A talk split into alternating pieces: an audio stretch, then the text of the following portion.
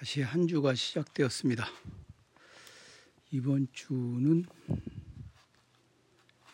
피에르 아도, 피에르 아도의 명상록 수업이라고 번역된 책을 읽겠습니다. 이 책의 부제가 마르쿠스 아우렐리우스의 공부와 그의 시대. 음, 뭐 어떤 이유로 이런 부제가 붙었는지 그런 것은 그냥 어, 따져 묻지 않고 널리 알려져 있죠. 명상록 이 책은 새삼스럽게 뭐 명상록이 어떤 책이다라고 말하기가 뭐 할 정도로 널리 알려진 책인데 글쎄요.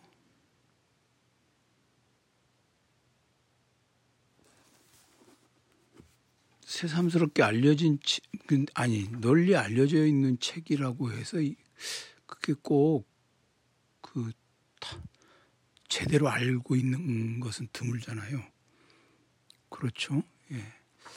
마침 마침 어, 피에로 아도의 이 책이 10월에 2023년 10월 11월 1일자로 발행이 되었는데 그보다 조금 전에 어, 명상록이라고 알려져 있는 이 마르쿠스 아우렐리우스의 이 텍스트가 김재용 박사 번역으로 그린비에서 그린비 출판사에서 자기 자신에게 이르는 것들이라는 제목으로 음, 출간이 되었습니다.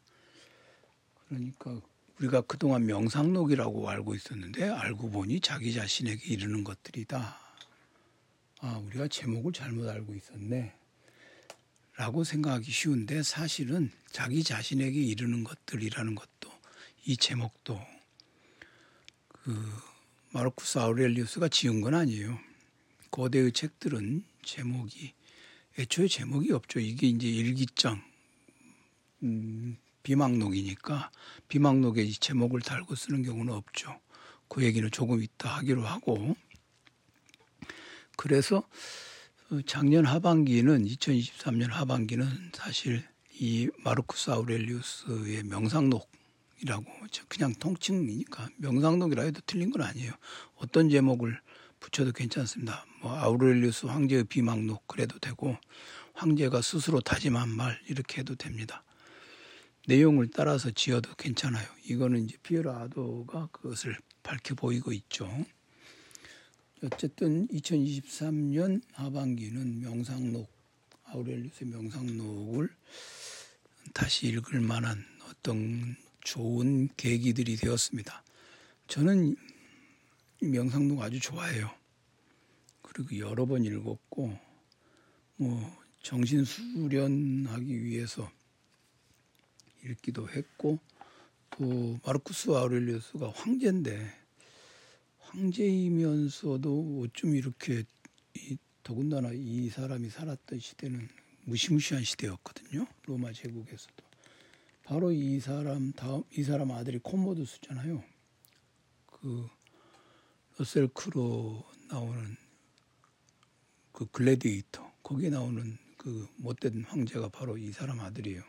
어째 아버지가 아들을 그따위로 키웠나라는 생각이 들 정도로 네, 거기에 그 리차드 해리스가 등장했었죠. 그 영화에. 그 리차드 해리스 제가 정말 엄청나게 좋아하는 배우인데 리차드 해리스, 클린트 이스트우드 이런 사람들 좋아하는데 그 사람의 아들이잖아요. 리차드 해리스가 바로 마르코스 아우렐리우스 황제 역을 했었죠. 그게 어쩜 이런 이런 사람이 났나라는 생각이 들 정도의 그런 부자지간에 정말 다른 예, 그런 사람이었기 때문에 저는 각별히 관심이 있었습니다. 삶의 아수라장을 살아가면서 이렇게 쓸 수 있나? 이게 이게 정말 인격이 이렇게 분열되어 있을 수 있나? 어떻게 이런 명상록을 쓰는 사람이 전쟁터에서 그럴 수 있었나? 이거 뭐 좋은 의미에서든 나쁜 의미에서든 엄청난 인격 분열을 인격적 분열이 일어나 있던 사람. 저는 그렇게 생각해요. 마르쿠스 아우렐리우스가 훌륭한 사람인 것 같지도 않아요. 그냥 철저하게 다른 두 가지 면모를 가지고 있는 사람이었기 때문에 저는 황제로서 로마 제국의 황제로서의 마르쿠스 아우렐리우스에 관심이 있고 그의 내면 세계는 별로 관심이 없었, 어요 그가 가지고 있던 정치적인 어떤 맹, 생각이 뭘까 이런 게 늘 궁금하거든요. 근데 이 명상록을 읽어보면 그걸 도무지 짐작할 수가 없어. 그래서 막 길을 쓰고 온갖 온갖 노력을 다해서 그가 그 이 명상록에다가 그런 황제로서 행했던 것들에 대한 실마리를 담고 있지 않을까 그런 아주 기묘묘한 관심을 가지고 그의 텍스트를 읽어봤습니다. 여러 분 처음에는 아, 이 정신 수양 수양을 해야겠다라는 생각으로 읽었죠. 이게 그렇죠? 네. 저기 김지용 박사가 번역한 것에 엄긴이 서문에 보면 이런 얘기가 써 있어요. 음, 자기가 처음으로 처음으로 그 읽었던 그 명상록 구절이 고등학교 교과서에서 읽었다고 어, 하는 부분 그게 이렇게 있어요. 보면 옮긴이 서문에 보면 내가 이 책을 처음 접한 것은 고등학교 시절 국어책에 실린 페이터의 산문을 통해서였다. 저도 그래요. 페이터의 산문 이게 왼쪽 페이지에 있었던 것 같아. 휘몰아치는 바람 사이에 땅 위에 흩뿌리는 나뭇잎과도 비슷한 것은 인간들의 종족이요. 내 아이들도 작은 나뭇잎 뭐 이렇게 그이이 이 왜 이 양반이 얘기한 것처럼 왜 이것이 당시 교과서에 실렸는지는 우아하다. 저도 지금 생각해 보니까 그래요. 사춘기를 겪는 학생들에게 썩 어울릴 만한 글로 판단되지 않으며 권장한 내용 할 만한 내용인지도 의심스럽다. 그 뒤로 문구판으로 읽을 기회가 있었으나 책에 흠뻑 빠지지 않았다. 그리고 이제 철학을 본격적으로 공부하게 되면서도 이 김종 박사 전공이 아리스토텔레스거든요. 그래서 뭐 윤리적 주제로서 이건 관심 받기였는데 이제 스토아 철학을 공부하고 세네카, 에픽테토스 이런 것들을 읽으면서 후기 스토아 철학자들에게 매료되기 시작했고 그래서 언제부터인지 그들의 말과 생각이 시종여일 내 생각을 전적으로 지배하기 시작했다고 해도 과언이 아니다. 저는 아니에요. 저는 어, 스토아 철학자들에게 매료되거나 그러진 않았어요. 어, 에픽테토스 강의나 이런 거 읽어봤는데 매료되지 않아요. 저는 그냥 그런데 이 고등학교 때 이 페이터의 산문 뭐 지금 피에로 아도의 책을 소개하기 전에 저의 개인적인 소회들을 얘기하는 것도 명상록을 결국 피에로 아도의 이 명상록 수업을 읽는 이유가 마르쿠스 아우렐리우스를 읽자고 하는 거 아니에요. 읽으라고. 피에로 아도 읽고 마르쿠스 아우렐리우스 안 읽으면 소용없잖아요. 그렇죠? 더 잘 읽어보자고 피에로 아도를 읽는 거니까요. 음, 저는 그 고등학교 때 이걸 읽고 저는 오히려 고등학교 때 이 마르쿠스 아우렐리우스의 이 페이터의 산문 이거 실렸던 걸 굉장히 그 강한 그 강한 저는 저는 그때 사춘기를 겪고 있었는지 어쩐지 모르겠는데 굉장히 강한 인상을 받았고 이걸 굉장히 좋아했어요. 마르쿠스 아우렐리우스의 명상록을 이 스토아주의 철학자들의 그런 삶의 방식인지 어쩐지는 모르고 그런데 이거를 알 수 있었던 이유가 뭐냐면 그때 제가 다닌 고등학교가 아주 어이없게도 그 고등학교 교장이 저희 학교 교장이 그 여의도 순복음교회 장로였어요. 그래가지고 이른바 미션 스쿨이라고 하잖아요. 그 기독교 그 정신으로 세운 학교라고. 그래가지고 우리 학교에 그 교목이라는 교회 교회 목그 학교 목사가 있었어요. 근데 그 양반이 그냥 막 틈만 나면 니들은 말이야 하느님 믿어야 천국 간다 이런 얘기를 하는 양반이 아니라 그분이 그 실존 철학을 틈만 나면 그래가지고 하이데꺼 뭐 이런 얘기를 해요. 저는 근데 그게 좀 같지 않았거든요. 목사가 그런 얘기하는 게. 그리고 이제 그 학교가 이제 제가 그 학교 오해 졸업생인데 학교가 그, 그 새로 생긴 학교죠. 사실은.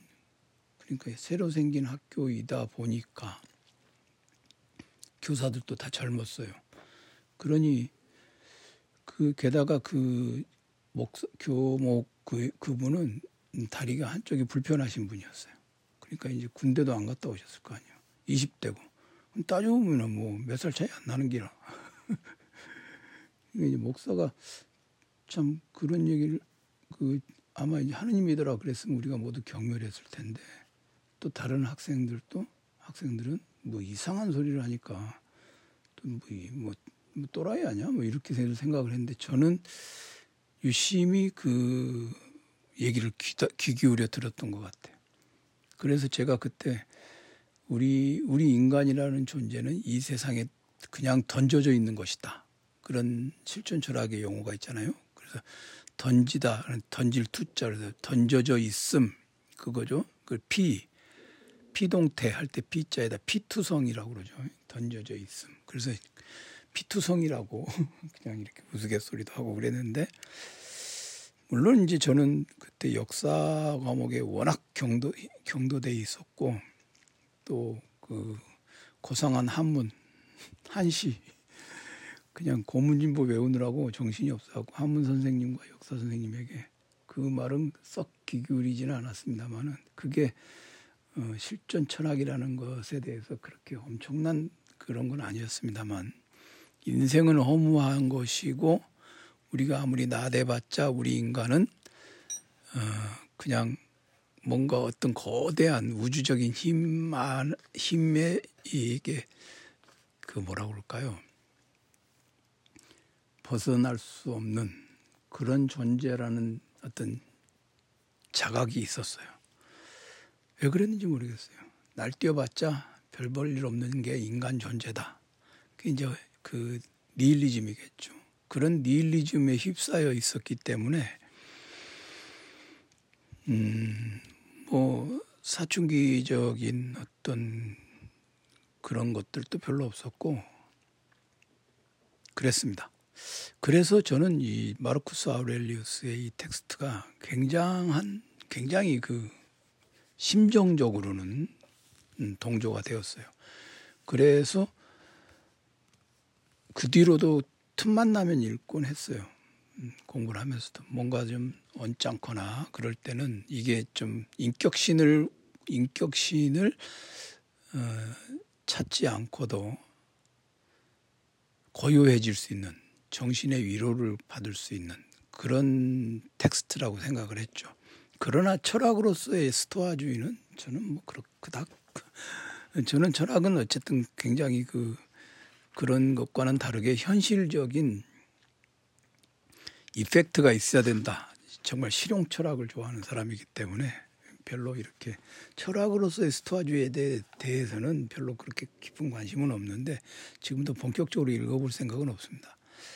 다만 이제 스토아주의가 어떤 정치 사상적인 맥락을 갖고 있느냐 그리고 그것이 이제 하나의 어, 코스모폴리탄즘이 코스모폴리타니즘이 그 플라톤적 그 관념주의를 계승하고 있죠.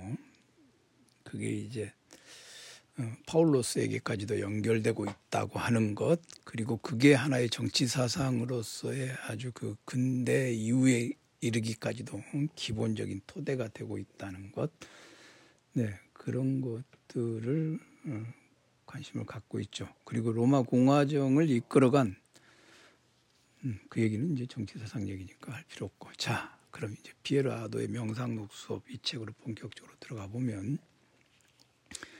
어, 불란스 말로 원제가 돼 있죠. 명상록 수업이라고 이렇게 번역을 했는데 이제 불란스 아, 시타델레 그냥 발음 끼어대처럼 읽겠습니다. 인테리에레 그러니까 영어로 말하면은 이제 내부의 이너 시타델이죠. 이너 키타델인가요? 내부의 성체. 성체라고 하는 게 성은 이제 뭐, 뭐, 마르, 저기 뭐죠 뭐 남한산성 할 때 그 성인데 채는 무슨 채자냐 요게 이제 요새를 가리키는 말이죠 성채라고 그러죠 우리가 어디 가서 진을 친다고 그러잖아요. 이제 병사들을 쭉 늘어놓고 무기를 배치하는 걸 진친다 그렇잖아요. 근데 진을 친다 그럴 때 진을 친 자리 그 자리를 채라고 그럽니다. 그래서 내부 성체죠. 성체. 요거는 이제 그 히라보 어, 히라보 아크로폴리스를 아크로폴리스가 이제 말하자면 내부 성체죠. 아크로폴리스는 이제 아크론 아크론이라는 게 최 가장 높은 그런 말이죠. 저기 저 아테나이에 가면은 아크로폴리스라고 있잖아요. 가장 산 꼭대기에 지어놓은 그 도시. 그러니까 이제 저 최상 도시죠. 가장 가장 높은 곳에 있는 도시, 그 신전이 있는 곳이잖아요. 거기가 아크로폴리스죠. 그걸 이제 아크로폴리스라고 그러는데 아크로폴리스가 바로 성체입니다. 요게 음, 이, 이, 이 책에 그러니까 그 명상록, 명상록이라고 그냥 하겠습니다. 뭐 자기에게 이르는 자기 자신에게 이르는 것들 뭐 이런 것보다 그냥 명상록이라고 해도 괜찮아요. 틀린 말은 아니니까. 거기에 보면은 어, 격정으로부터 해방된 정신은 하나의 성체다. 뭐 그런 말이 있어요. 요게 이제 이게 내, 내부에 인간 내부에 있는 그 성체를 굳건하게 한다. 요 말은 이제 플라톤의 폴리테이아 국가 정체에도 나오죠.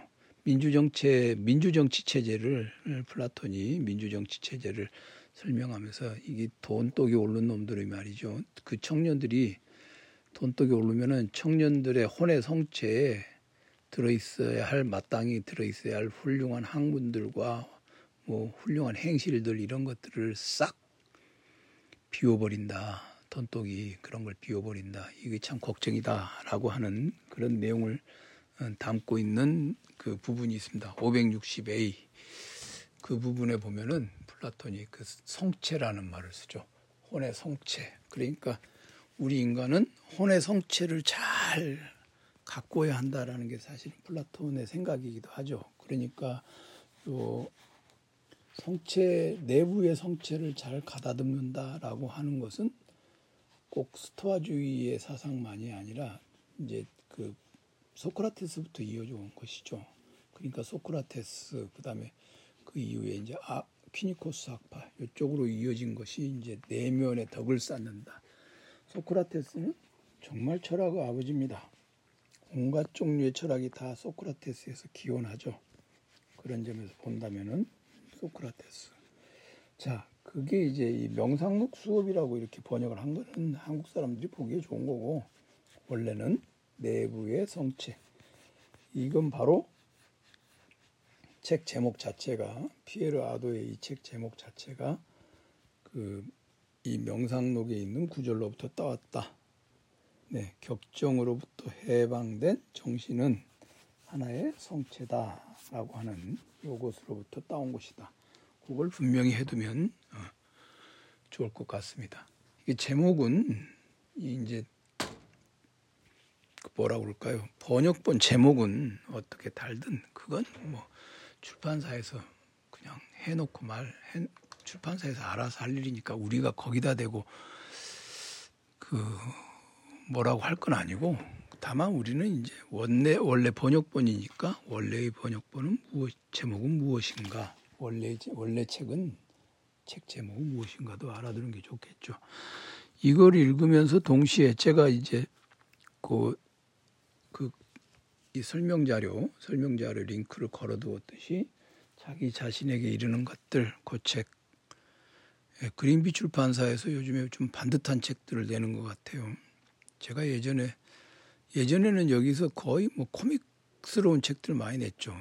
내다 버려야 마땅할 책들 내고 그랬는데 요즘에 이 뭐라고 합니까? 요게 무슨 시리즈인데? 네, 고 그린비 고전의 숲. 네. 뭐 시리즈로 이렇게 내요. 김지영 박사 책도 내고 이제 좀 반듯한 책들을 내니까 출판사가 목록이 좀 그런 대로 그래서 어, 괜찮습니다. 예전에 제가 지금 생각나는데 예전에 그 뭐죠 문화일보에 한 20년 전이군요 문화일보에 제가 이 사서 읽은 책 그런 책그 그런 거 서평 연재할 때 무슨 책에 대해서 군데군데 찢어서 버렸다 그랬더니 그린비 출판사 사장이 나서 가지고 그 문화일보에다가 반론을 쓰곤 했죠. 사정이 나설 일은 아니죠. 그 양반이 저 동국대학 경제학과인가 거기 나온 사람인데 경제학과 나와가지고 훌륭한 사람 되기는 굉장히 어렵죠. 근데 이제 20년 정도 지났으니까 괜찮다고 봐요. 어쨌든 반듯한 책들을 내니까 좋아요. 예, 이런 마르쿠스 아우렐리우스 책이나 또 앞에서 에픽테토스 강의 그것도 거기서 나왔죠. 찰스 틸리 네, 그 책도 나온 것 같고 그, 그, 그 출판사인가요? 네, 다른 이제 잡소리 그만하겠습니다. 오늘은 서문 이 책은 서문이 있고 그 다음에 명, 명상록 철인 황제가 있고 명상록 개괄 이렇게 돼 있고 그 다음에 정신 수련으로서의 명상록 철인 노예와 철인 황제 에픽테토스와 명상록 이렇게 해놓고 이게 이제 네 개의 챕터는 그렇고 다 해서 열 개의 챕터인데 그 다음에 이제 5부터 5, 6, 7, 8,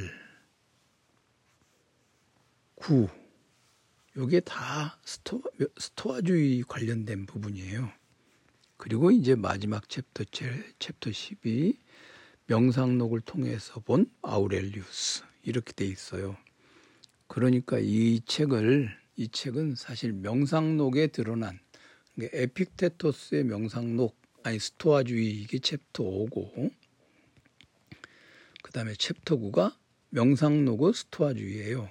그러니까는 이 책은 에픽테토스의 스토아주의를 설명하고 음, 그것이 어느 정도 그, 그 부분이 굉장히 길어요.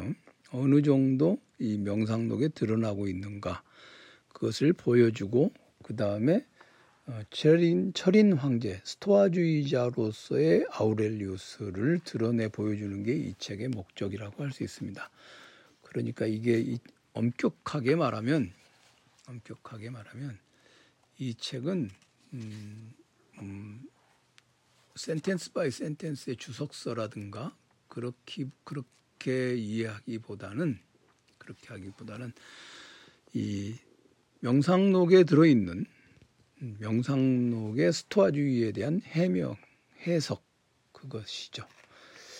따라서 이, 이 책은 이제 주석서라고 말하기는 어렵습니다. 그 주석서 장르에 속하지 않습니다. 이 책의 장르는 주석서 장르가 아닙니다. 그래서 이 책을 읽고 명상록을 문장 뭐 문 문학으로서의 명상록 이런 것들까지도 제가 이렇게 읽어보니까 뭐 그런 걸 다루지 않을 수는 없어요. 그러나 그런 것들은 주 주된 음, 주된 목적은 아니다. 그렇게 생각할 수 있습니다. 왜냐하면 이 목차를 보면 쭉 알 수 있거든요.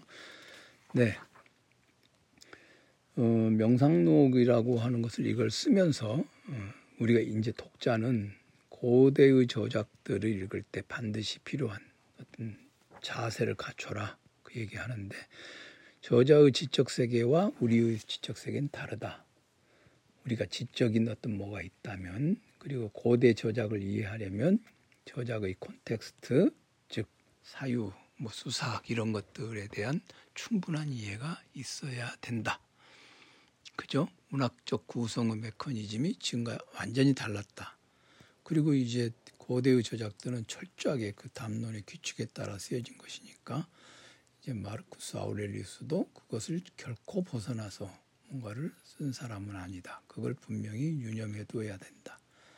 그리고 이제 피에르 아도가 이 책, 즉 내부 성체 이 책을 저술 하면서 해고자 했던 하고자 했던 말은 뭐냐면 이 장르가 뭐냐 음, 상세히 설명하며 그거는 거의 철인 황제 챕터 1에서 상세히 설명을 했습니다.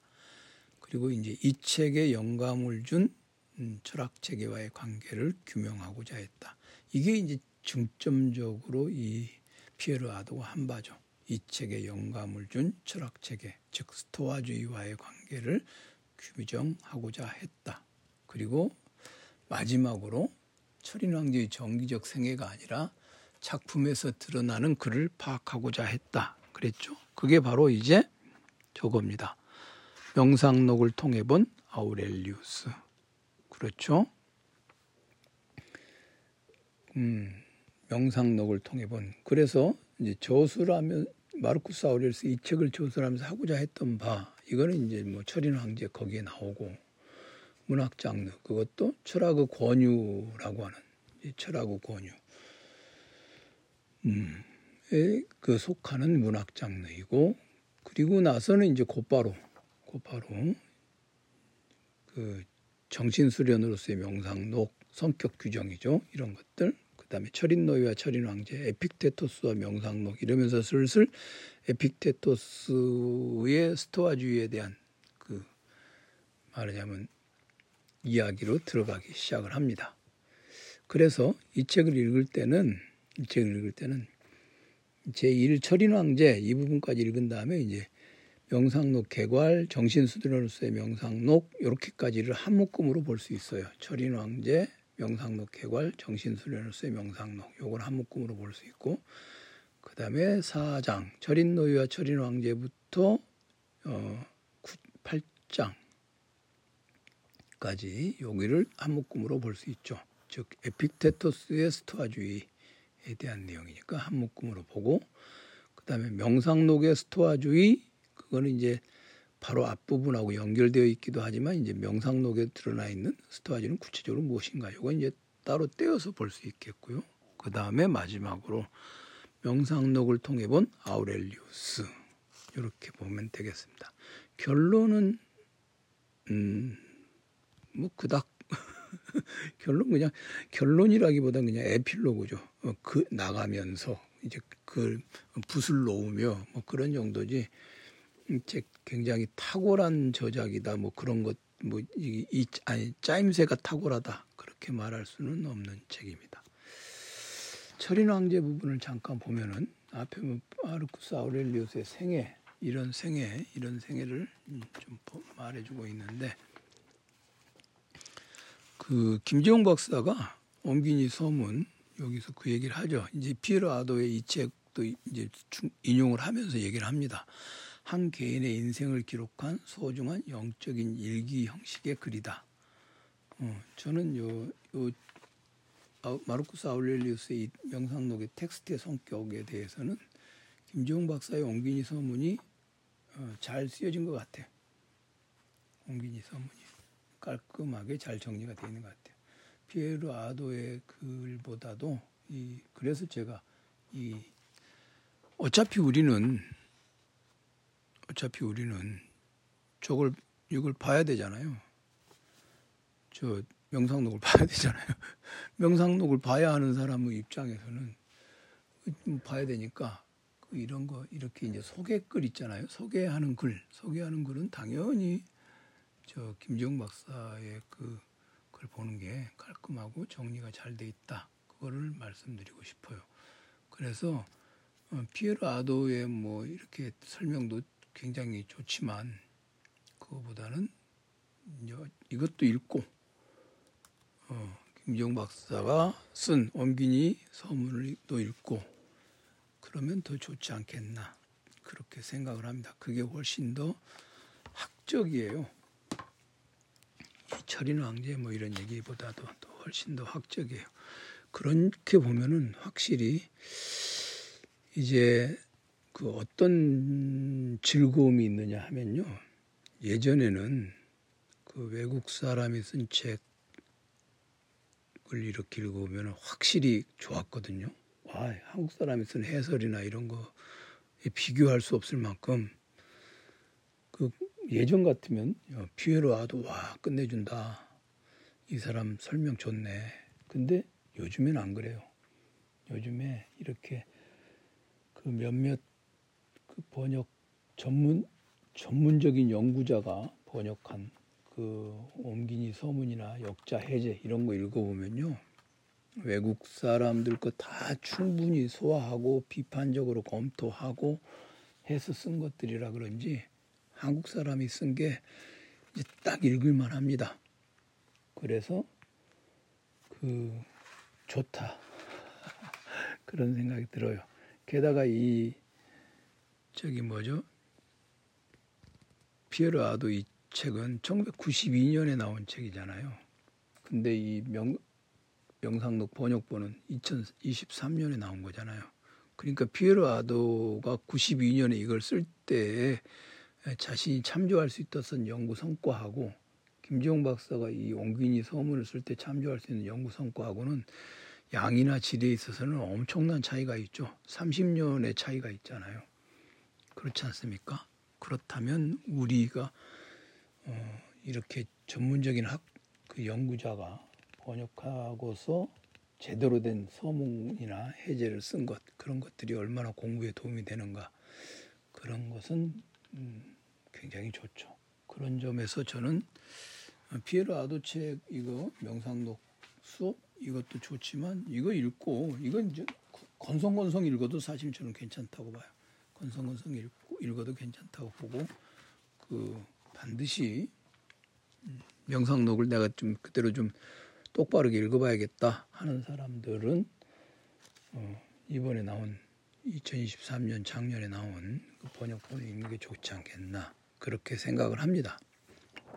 그리고 어, 에픽테토스의 텍스트를 여기 이 피에로 아도 책에서는 담화록 이렇게 이제 번역을 해놨거든요. 번역본을. 근데 여기 이제 번역본 제목은 한국어판 번역본 제목은 강의예요. 에픽테토스 강의. 그러니까 담화록이라고 번역을 하, 해도 원래 이제 내용은 담화요, 담화요 대화록이니까. 근데 그게 한국어판으로는 이제 강의 이렇게 번역이 돼 있거든요.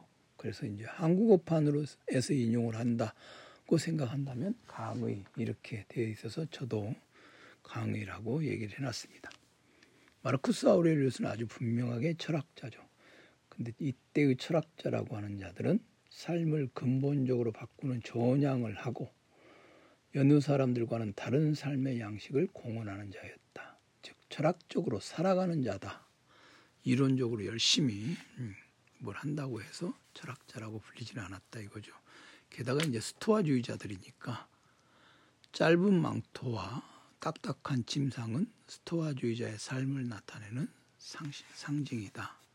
그러니까 이 당시의 사람들은 이 당시 로마 사람들은 어, 자신이 어떤 어떤 한, 어떤 그 철학적 입장에 어, 말하자면 경도돼 있는가 그것을 자기의 삶의 방식으로 받아들였는가에 따라서 태도나 이런 것들이 굉장히 달랐다고 하죠. 스토아주의자들은 머리를 박박 갖고 다녔다고 합니다. 그래서 여기에 보면은 그 그런 얘기들도 나와요. 여기 나와요. 그러니까 마르쿠스의 궁에서는 스토아주의자처럼 머리를 박박 깎는 것이 유행이었다. 시인 페르시우스는 스토아 학파를 젊은데도 머리를 밀고 적게 자고 적게 먹는 자들로 묘사했다. 반면 루키우스 베로스의 측근들은 머리를 길렀다. 루키우스는 형의 측근들이 황제를 흉내내려고 철학자인 척한다고 생각했기 때문에 그들을 흉내쟁이라고 부르기도 했다. 그러니까 마르쿠스 아우렐리스는 그 당시에 이제 그 측근들도 다 어, 스토아주의자인 것을 아니까 형한테 아, 그 황제에게 아, 잘 보이려고 머리를 박박 깎고 다녔다 그런 얘기를 합니다. 여튼 근데 여기에 이제 재밌는 부분이 하나 있어요. 제 눈을 끈 게.